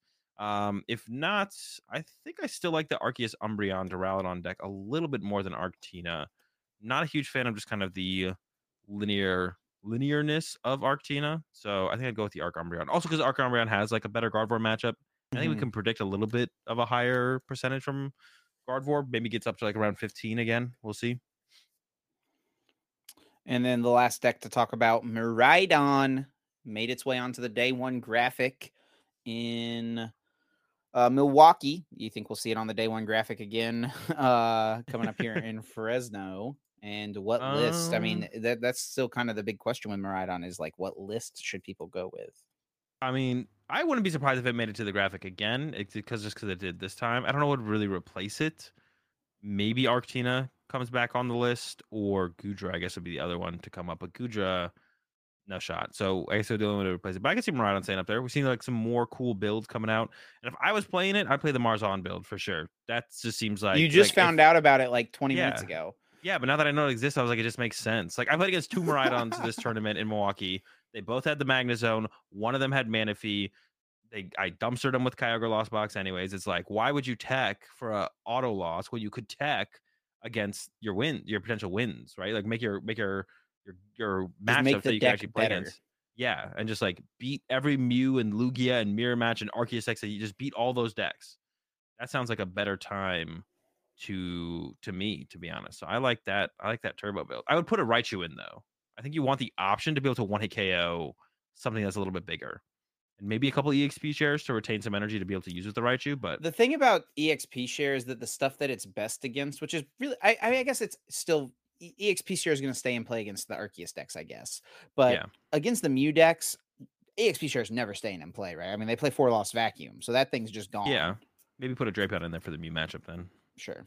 About the Mew matchup a little bit. But yeah, something like that. Like I like just like the turbo turboness of the turbo build. like I like that full turbo. fast. Yeah, those are like the only things to consider. I think like to help out your prize trading couple in a couple matchups. Like maybe the, um, maybe the Raichu can so you can hit big numbers. Maybe you want some EXP shares to go into that. EXP shares aren't exclusively just to keep energy in play for Raichu, but they can also set up your next attacker, and then maybe a Drapion for for the Mew matchup. Unless you already feel like you're kind of bopping Mew pretty consistently. But yeah, I like that something more turbo than the Flaaffy builds or the the the Reggie the, the Lucky VMAX build is nowhere to be seen anymore. It feels like so. Those are not the move. I don't think. Yeah, that one tanked real, real hard. Well, as well, I think that covers everything we wanted to talk about in regards to Fresno. And I think from there we can move on to guess the flavor text. But before we do have to take a second to thank our sponsor, Dragon Shield. Huge thanks, as always, to Dragon Shield for being a sponsor of the Uncommon Energy podcast. Dragon Shield, for those who don't know, makes some of the best card gaming and tabletop gaming products and accessories on the market including sleeves, binders, deck boxes, and so much more. Normally, Azul would insert here and talk about what sleeves he used at the most recent tournament, but your boy played in a tournament this weekend, which means he gets to talk about what sleeves he used. That's me. That's right. I used the forest green dragon shields. And I was actually a big fan. They felt really clean, felt really good. Didn't have to replace a single sleeve through nine rounds. No, I did only play nine rounds. Didn't play all through day two like everyone else got to. But I feel pretty good about my uh, sleeves coming off the tournament. Yeah, I actually used the forest greens as well myself. One of the Let's why go. s- We I were switched- twins. I didn't even know I- that. I resleeved at some point. I think I resleeved into the forest greens. I started with the oh, orange. dude, you resleeved during the lunch break. Yeah, I went from orange to. Which, by the uh, way, for anyone listening, was after round four. Azul was like, you know what? I'm resleeving. I just needed. I was just feeling a switch up, so we had to. We went to switch up. Got into the forest greens. Uh, carried me the rest of the way through the tournament, and uh, yeah, huge shout out to Dragon Shield for uh, sponsoring the podcast. You can go find them at dragonshield.com slash webshop slash EU or US, depending on where you're located. And of course, they're going to be available everywhere else you go, uh, card shops. If you're at a tournament, you'll be able to find them at one of the uh, the vendors there as well. If you're ever at a Yeah. tournament, they'll be at the vendors, local card shops, Walmart, Amazon, you name it, they're there. Get yourself some Dragon Shield sleeves. And with that said, uh, Chip, what uh, flavor text am I guessing this week? That's right. It is time for Guess That Flavor Text, where each week either Azul or I picks a card, reads the flavor text, and has the other host try to guess which Pokemon that card features. It is my turn this week to give Azul a guess. I'm currently ahead by four points, thanks to a win a few weeks ago. So we'll see if Azul can get a little bit of catch up here. Uh, there are three lifelines that he can use. He gets four points if he gets it right without any lifelines. For each lifeline he chooses to use, he loses a point. And the lifelines are what set the card is from, what stage the card is, and read an attack name. And if you're ready, Azul, I think you got a shot at this one. I'll, I'll say, I think you got a shot. I'm ready, Chip. Hit me with it. Because the long hair all over its body obscures its sight, it just keeps charging repeatedly. Um, so I'm thinking of the first one I thought of was the Stoutland because it's got the long hair covering its eyes, but it sounds like a smart Pokemon, um, which I didn't really know until we started doing the flavor text. Like it's like a a wise Pokemon, ever, Like the Stoutland. Hang on, give me one second, real quick. Okay, go ahead. I refreshed your camera because it was like kind of freezing. Go ahead. Okay, so I think it's Stoutland, but now I'm also thinking of the the Grave Pokemon. I literally had one gravestone tombstone and then i forget what the evolution is called now but i remember the evolution last time i feel like um but i don't know the name of the pokemon because it's long hair it does have its hair covering So you think I picked one of the new Pokemon? um i mean it's possible. We could go with what card set the card is from to kind of narrow it down so let's go with that. What set the card is from? The set this card is from is Heart Gold Soul Silver Triumphant. okay so it's not narrow that down quite a bit so it's not that. So read it again for me. Go ahead one more Yeah, time. Sure. give me that because the long hair all over its body obscures its sight, it just keeps charging repeatedly. long. Now I'm thinking of like what long, what Pokemon has long hair, obscures its sight, it keeps charging repeatedly. But this is Heart Gold Soul Silver. For some reason, I was thinking of uh Primape's evolution because in my head, it I imagine his hair being Annihilape? long. Annihilape, but that's also not No. Heart Gold Soul Silver Triumphant. Long hair covering its body, covering its vision. I mean, I think there is a Stoutland back then. It does have long hair and it covers its body.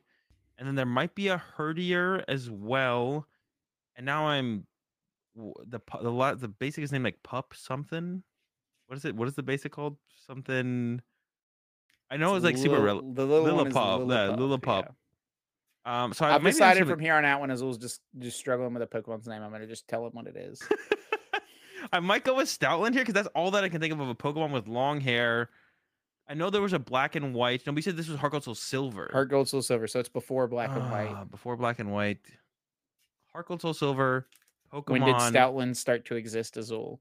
I don't know. Go ahead. Read me the flavor text one more time. Just one more time. One and more. have to do some- Oh, the triple read. Okay. Because the long hair all over its body obscures its sight, it just keeps charging repeatedly. All right. What stage is the card? It is a stage one. A. So it probably isn't. What? Give me an attack name. We're gonna go through all of them. Blizzard. Blizzard. Oh, it could be long hair. Well, now you said Blizzard, so now I'm thinking Abomasnow, but I don't know. I don't think Abomasnow has hair. Oh man, this one's a mess. I don't know. So some kind of ice Pokemon or water. Some kind of ice Pokemon with Blizzard, long hair. Uh oh, is it the oh the stage one? Oh, it's Swinub Piloswine. It is Piloswine Azul. Oh, Piloswine. Let's you go. got it. Let's go. Azul That's gets a point. I was gonna does say look like it's charging endlessly. I was gonna say um the other attack name Hammer in, but you were really struggling. So I decided to throw you a bone with Blizzard, and I it never- ended up helping you. It got you there, Azul. It did. I never would have got if you had said hammer in, I never would have got it. So now what, you're only two points up on me? Bro, I was mm. up four. You just Oh, got up three. I got one. Oh no, I only got you're up three. You're up three. I'm up three. You're up three. All right. Uh yeah, we are running a little bit long on this one, but I, I feel like every time we say that, the comment section is always like, I like the longer episodes. Yeah, the know, problem here so- is is that after we're done with this longer episode, we got to record for 30 more minutes for the Patreon now. So I mean, that's fine. I got uh, it is, it is. I got time. I know it's getting a little bit late for you, but yeah, brother. Um, so let's talk about Paldea Evolved then. Let's just talk a little bit about Paldea Evolved. We'll definitely talk a lot, a little bit more about it, or a lot more about it in the weeks leading up to NAIC, of course.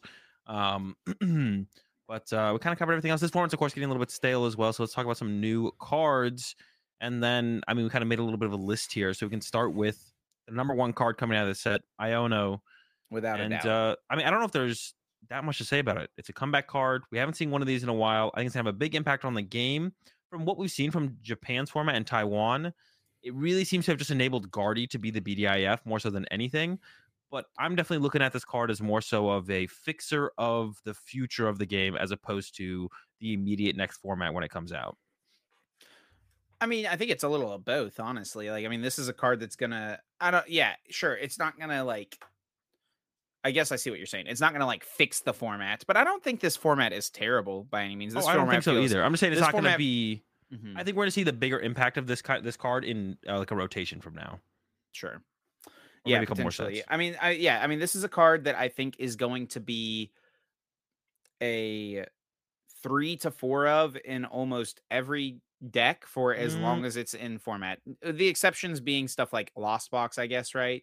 I think the There exceptions decks- being maybe like next format because from what we've seen from Taiwan and Japan, there's not that much Iono, and there's like one or two in most decks that aren't Law Zone decks. Really? Okay. Yeah, so like Chien Pao plays two, Lost Tina plays one to two, Came Architects on a little play like strong two. with my prediction there. I've yeah, Guardy is playing four though. Guardy is playing four, and it does kind of make sense when you look at the list and you look what okay if these decks are still good, it makes sense that they wouldn't play a ton. So like I said, I think for us to get to the point where we are playing four of these in every single deck, we are like a rotation away, maybe, or maybe two or three sets down the line will change that as well. Now, Or actually, we're only like would- a set away from rotation, so Do you think you would like a format where this card is a four of in most decks?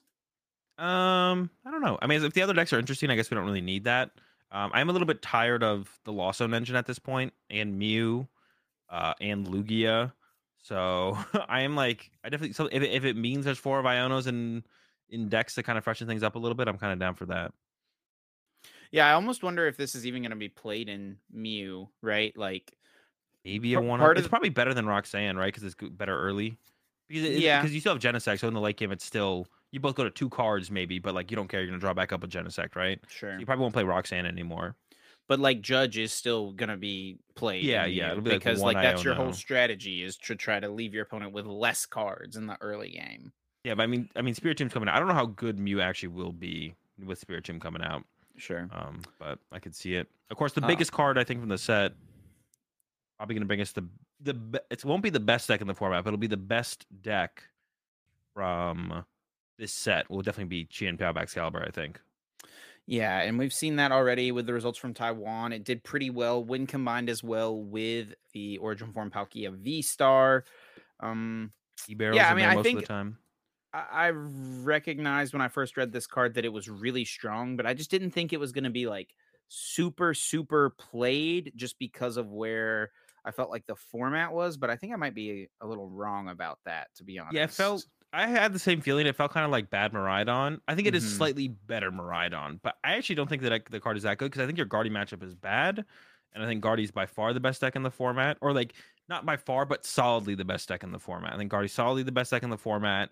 So if you're, you have an unfavorable Guardy matchup, why would you play the deck? I think I've been, I've been, I worked on a build uh last week before Milwaukee, and I've been seeing some other builds come out with like canceling Cologne and cross switchers and stuff like that, or even heavy boss counts. So you can actually use Greninja aggressively to actually get ahead in the prize trade against stuff like Guardy and Lost Box. Um, I think that's the route we'll see lists kind of evolve into is like, you know, you have Irida in there. You can kind of cherry pick a lot of a lot of things out of your deck. So we'll kind of see that's I think we'll we'll see the evolution goes like you abusing Greninja to get ahead in the prize trade, which makes sense. Yeah, totally, totally. Uh, a couple other trainer cards that I think we could mention. There's several, honestly, and other ones that I didn't even write down here on this list. But uh, one I want to mention is Artazon Stadium card. Uh, we've seen played a little bit in some of the decks in Japan and Taiwan. Uh, just let you search your deck for a basic that does not have a rule box and put it directly onto your bench. Just a generally solid setup card can make your turn ones a little bit better. I don't know. I feel like once we get to a format where Battle VIP Pass doesn't exist, this card gets a lot better. But Yeah. even right now, this seems okay. Yeah, especially if like you're like we've seen some Guardy lists choose to play this over nest balls because it's a counter stadium plus a Pokemon search card, right? So Mhm. get the multi use out of it there. Kind of And Guardy's like a deck that you don't really care if your opponent sets up. You just want to set up. Yeah, yeah. I mean, there's probably some. Yeah, you don't really care too much if your opponent sets up. Maybe against Lost Sure. Box, you know, you're not over the moon about it, but yeah, it's definitely not as big of a deal for sure.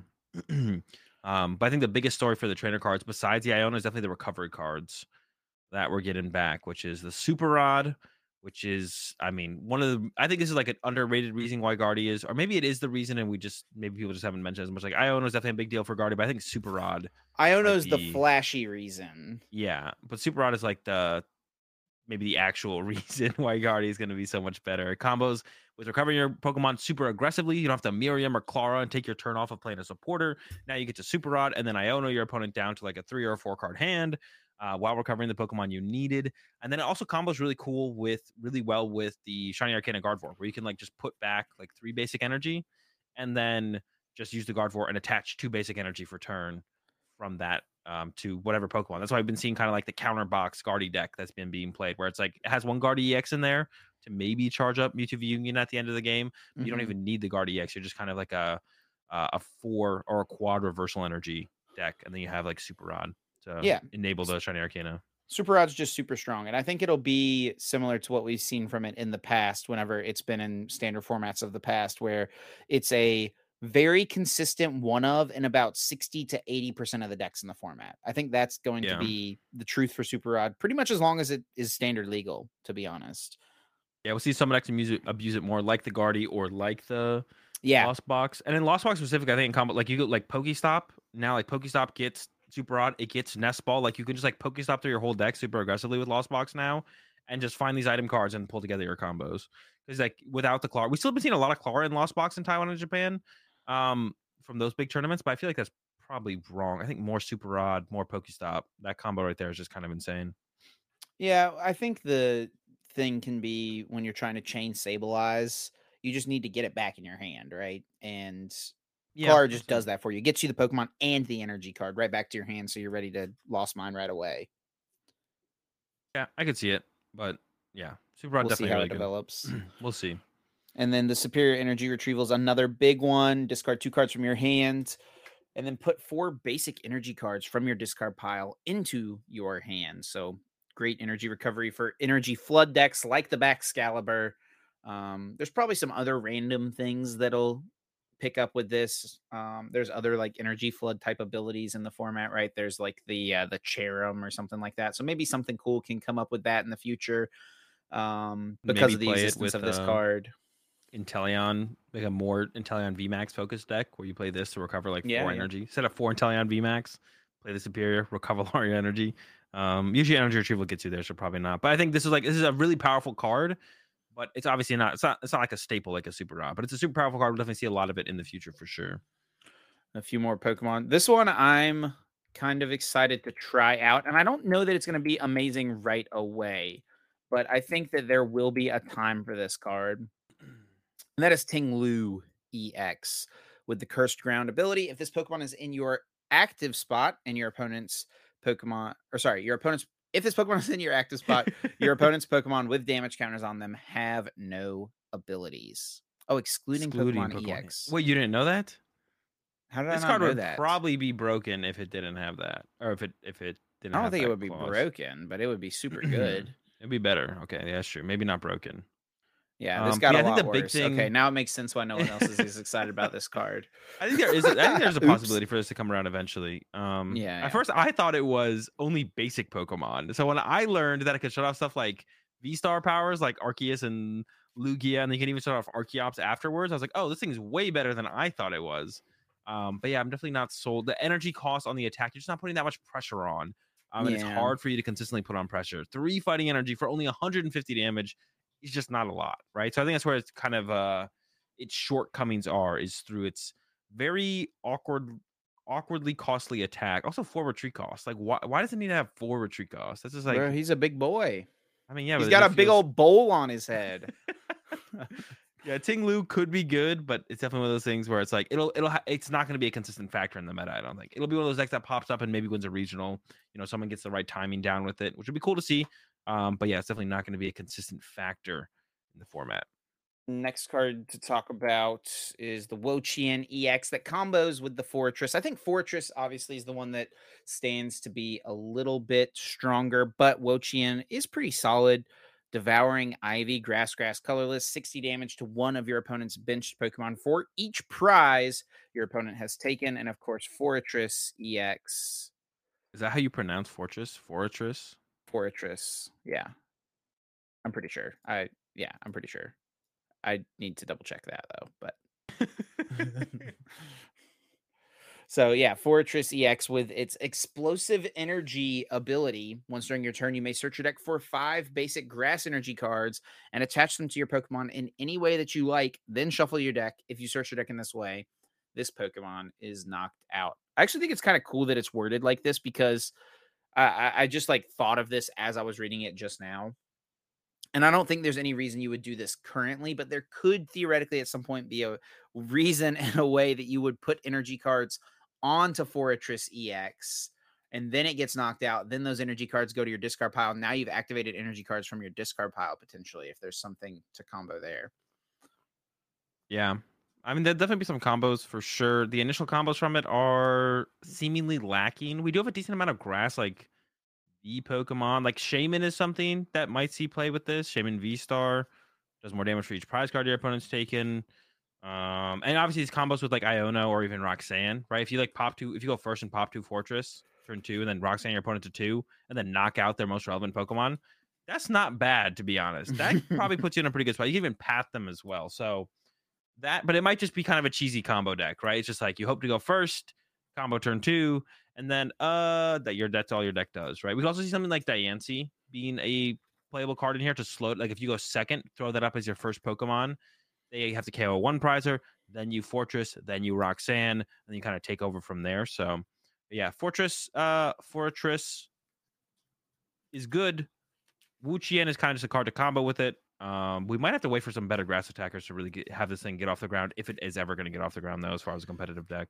Mahone made a video where there was like a tabletop game where someone was playing Wo-Chien and uh, it was Jesse Parker and the other Pokemon in the deck that was like the other attacker was Slaking uh V. Oh yeah, Just does 260 damage, right? yeah. That and he was playing Path of the Peak and Iono, right? So I mean, it's just like a hard hitter. So that's the other cool thing about this is that it does not have to go to grass Pokemon. It does have to be grass energy, so that limits what you can do with it a lot. But it's probably good that that's how it is because if this could just get any basic energy out of the deck, That'd be too good. Yeah. yeah, that would be a little too good. So I mean, and that's what I like when they do stuff like this. Like they make a really powerful effect, but like give it to one type. So you have to kind of Yeah. Yeah. work with that. You know, I don't like stuff like Artisan where it's just like, yeah, go get your basic for anything. yeah, I definitely like it when they do. They're like a little bit limiting with uh, what what types can take advantage of the card. Um, one card that has no types to be able to take advantage of, but I think that's probably fine. Is uh, you got the Squawkabilly EX. Uh, and the reason this card is gonna be good because of its ability, which says once in your turn during your first turn, um, you may discard your hand and draw six cards. So a little bit flashbacks of uh Dedenne with this one, but it is limited to your first turn.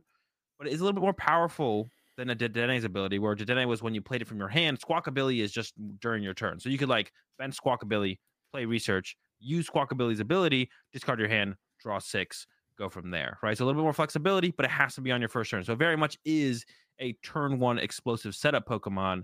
Uh, but I, I think this is like pretty well balanced, right? It doesn't feel like this could get out of control like the Shaymin or Dedenne's kind of did. I guess Shaymin was kind of necessary because of Mega Ray, but yeah, I think this is something that it, it could go crazy with some like turbo, go second, do something crazy, turn one type deck, right? Like a Miraidon or something like that, where you just want to Yeah. burn through the deck, get your generators, get energy cards in play, and then blow up whatever your opponent's active Pokemon is. Yeah, but I feel like it's squishy enough and limiting enough where it's like it'll it'll it, it feels balanced. And it has a pretty decent balanced. attack too, to be honest. That energy Yeah. flow, 20 damage, and then attach two basic energy cards from your discard pile to one of your Pokemon. So, I mean, hey, you're going first, and you start your squawkabilly. we can use that uh energy flow. Oh, and that is the other nice thing as well, is like starting Dedenne and Shaymin was always so terrible. If you start this thing, you still get to use it. It's actually like maybe one of your Yeah. best starters now, all of a sudden, right? Yeah, so yeah, that's what I'm saying. It feels balanced. It helps you get off the ground on that first turn, but then from there, you know, it is the drawback is it's going to be useless. But as like a one of in a couple decks, it doesn't seem like it's being played initially over in Japan at all, except in Tinglu decks to get the energy in the discard pile to ride on it to the Tinglu. There's so many steps to actually get that thing attacking. It's insane. But I think it, it, it- this will see play, right? There's no way. This is a very powerful ability. Sure, it's only on the first turn, but we'll definitely run to some decks that uh, eventually use Squawkabilly to great effect. And we've got a bunch of special. Oh, I I just scrolled past this. Do you want to say anything Keep, about? scro- nah, keep scrolling, keep going, keep going, okay, keep going. United Wings, Wings of Union. Come on, man. Let let someone dream. So we do have four special energies coming out. Uh, we got zero new special energies in Scarlet Violet base set, but they're making up for it here. I think special energy is one of my like favorite classifications of cards because I don't know they just typically th- th- it's one of the classifications that like any deck can utilize theoretically, and they're always coming up with new ideas, right? Coming up with new things. Um, and we have a little bit of that here with the Jet Energy. When you attach this card from your hand to one of your bench Pokemon, switch that Pokemon with your active Pokemon. Um, honestly, like all four of these special energies are pretty good. So we've got that one. We've got Well, I don't know if I'd say therapy energy is good. It has an effect. That's about it. it's an okay card. Yeah, that's okay. Sure, sure, sure. But it does something unique that uh, interacts with a relevant deck in the format currently, right? Um, with the Lugia V Star. So we got Luminous Energy. As long as this card is attached to Pokemon, it provides every type of energy, but only one at a time. We got our Rainbow Energy, but if the Pokemon this card is attached to has any other special energy attached to it, it provides one colorless energy instead. We've got Reversal Energy, which while it's attached to a Pokemon, it provides one colorless. And if you have more prize cards remaining than your opponent, this card is attached to an evolution Pokemon that doesn't have a rule box. It provides three additional or three types of any energy instead. Uh, so this is, I think, obviously the biggest one, and then the therapy energy. Just real quick, the Pokemon it's attached to can't be asleep, confused, or paralyzed. I didn't realize it could still be poisoned or burned, but okay. Why, did, why didn't we just get make it get rid of all special conditions? That'd be too good. They might come out with like a, I don't know, a, a cleansing energy or something, and then it gets rid of poison, burn, confuse, or something. I'm, I think that might be what happens. But yeah, the therapy energy can be okay in like Lugia. We've seen people running with Snorlax. So Yeah. you remove this sleep from the Snorlax. But if your Snorlax isn't getting KO'd, are you just not winning anyways? I don't know. Um, so there's that. Luminous Energy as well has like not been super well played. Um, it's one of those cards that we could definitely see. Like there's been like some weird box type decks in the past where you like have like Malamar with a bunch of different types of attackers with like rainbow energy to enable the attackers. That's where I think luminous energy would fit in some kind of deck like that. Or or like Or one of Aurora Energy Welder decks. I remember that. For a yeah, exactly. Stuff like that. That's where luminous energy I think will fit eventually. We don't really have a, a spot for it right now though. Um, or it can be played as like a one of in Lugia to enable Charizard again, Radiant Charizard. But we kind of saw that come and go in Japan. Like the first the first time in Japan that that was uh, available as an option, they played it, now everyone's back to the single strike stuff. So I don't know. It didn't really seem like it stuck around. Yeah, we have seen some colorless Lugia decks doing pretty well though, with the Wyrdeer and the Jet Energy, just getting that guy into Yeah. the active and then loading a ton of energy cards on it and just nuking from orbit whatever your opponent has in the active spot. Um, and Jet Energy also works with that Snorlax thing, like we were saying. So that's something cool. Like you can Jet Energy to an Archeops. It's got one retreat, just retreat right back into your Snorlax. You're good to go. So yeah, I think Jet Energy, Reversal Energy are definitely the two we'll see the most of immediately coming out of the format. Um, I think that's all the main cards we wanted to talk about. I'm sure there's something else here that we're missing. There's a lot of exciting things in this set. This feels like overall a solid set. I don't think it's like an amazing top tier set. I think Chien Pao seems No. pretty good, but a solid, solid set for sure. I I would say this seems like a solid set in terms of like in a vacuum. Like Pokemon TCG cards coming out that like seem cool and interesting, but I think competitive format wise, it does very little to like nothing besides Chien-Pao, which is like kind of unfortunate. Like it makes Guardy better. Well, a lot of trainers. well, yeah, but like none, none of them actually impact anything. Like lost, like Guardy's gonna be tier one now. It was already could. they all impact tier stuff. One deck. Uh, Massive. Yeah, but like it called Guardy a tier three deck thirty minutes yeah, ago. Yeah, but but it doesn't change anything. Like Guardy goes from tier three by like four points, and now it's just the tier one. It's a tier S deck. Lost Box is still a deck. It just got a little. It got new options. Chien-Pao's like the only new deck. Like basically nothing changes. Like we don't get anything new or fresh. Like really, it's like, like Chien-Pao's like it. We get um, Wings of Union, Unity. From, from what I can see, yeah, that's what I'm saying. That's what I'm saying. Like that's a cool card that's coming out, but it's not going to impact the competitive meta. That's what I'm saying. The competitive format is going to stay bro. roughly the same um, overall. But yeah, reversal energy definitely the biggest one there. Enables more options, great things for Guardy. We've seen it in Lugia with the Luxray, but um, yeah, I'm not too hype on this set. I think we're like a rotation away from, or, even two rotations away from being like hype again because it feels it's, it's it's draining on like the Lost Zone stuff. Lugia is still here, Mew still here. It's just a little bit draining at this point. We've already kind of talked about which decks gain the most from this set, but do you think there's any deck that like suffers a lot from anything coming out in this set? Like, does something that comes out in the set makes like the fact that Gardevoir is going to be good? Is that really bad for any other archetype? Um, I mean, Spiritomb comes out, so Mew Mew probably suffers the most just based on that. Another thing that Mew just doesn't that just like auto wins Mew sometimes. Uh, I think Arceus decks probably suffer quite a bit from how much better Guardy becomes. I would say. I would say that'd be like a reasonable analysis of it.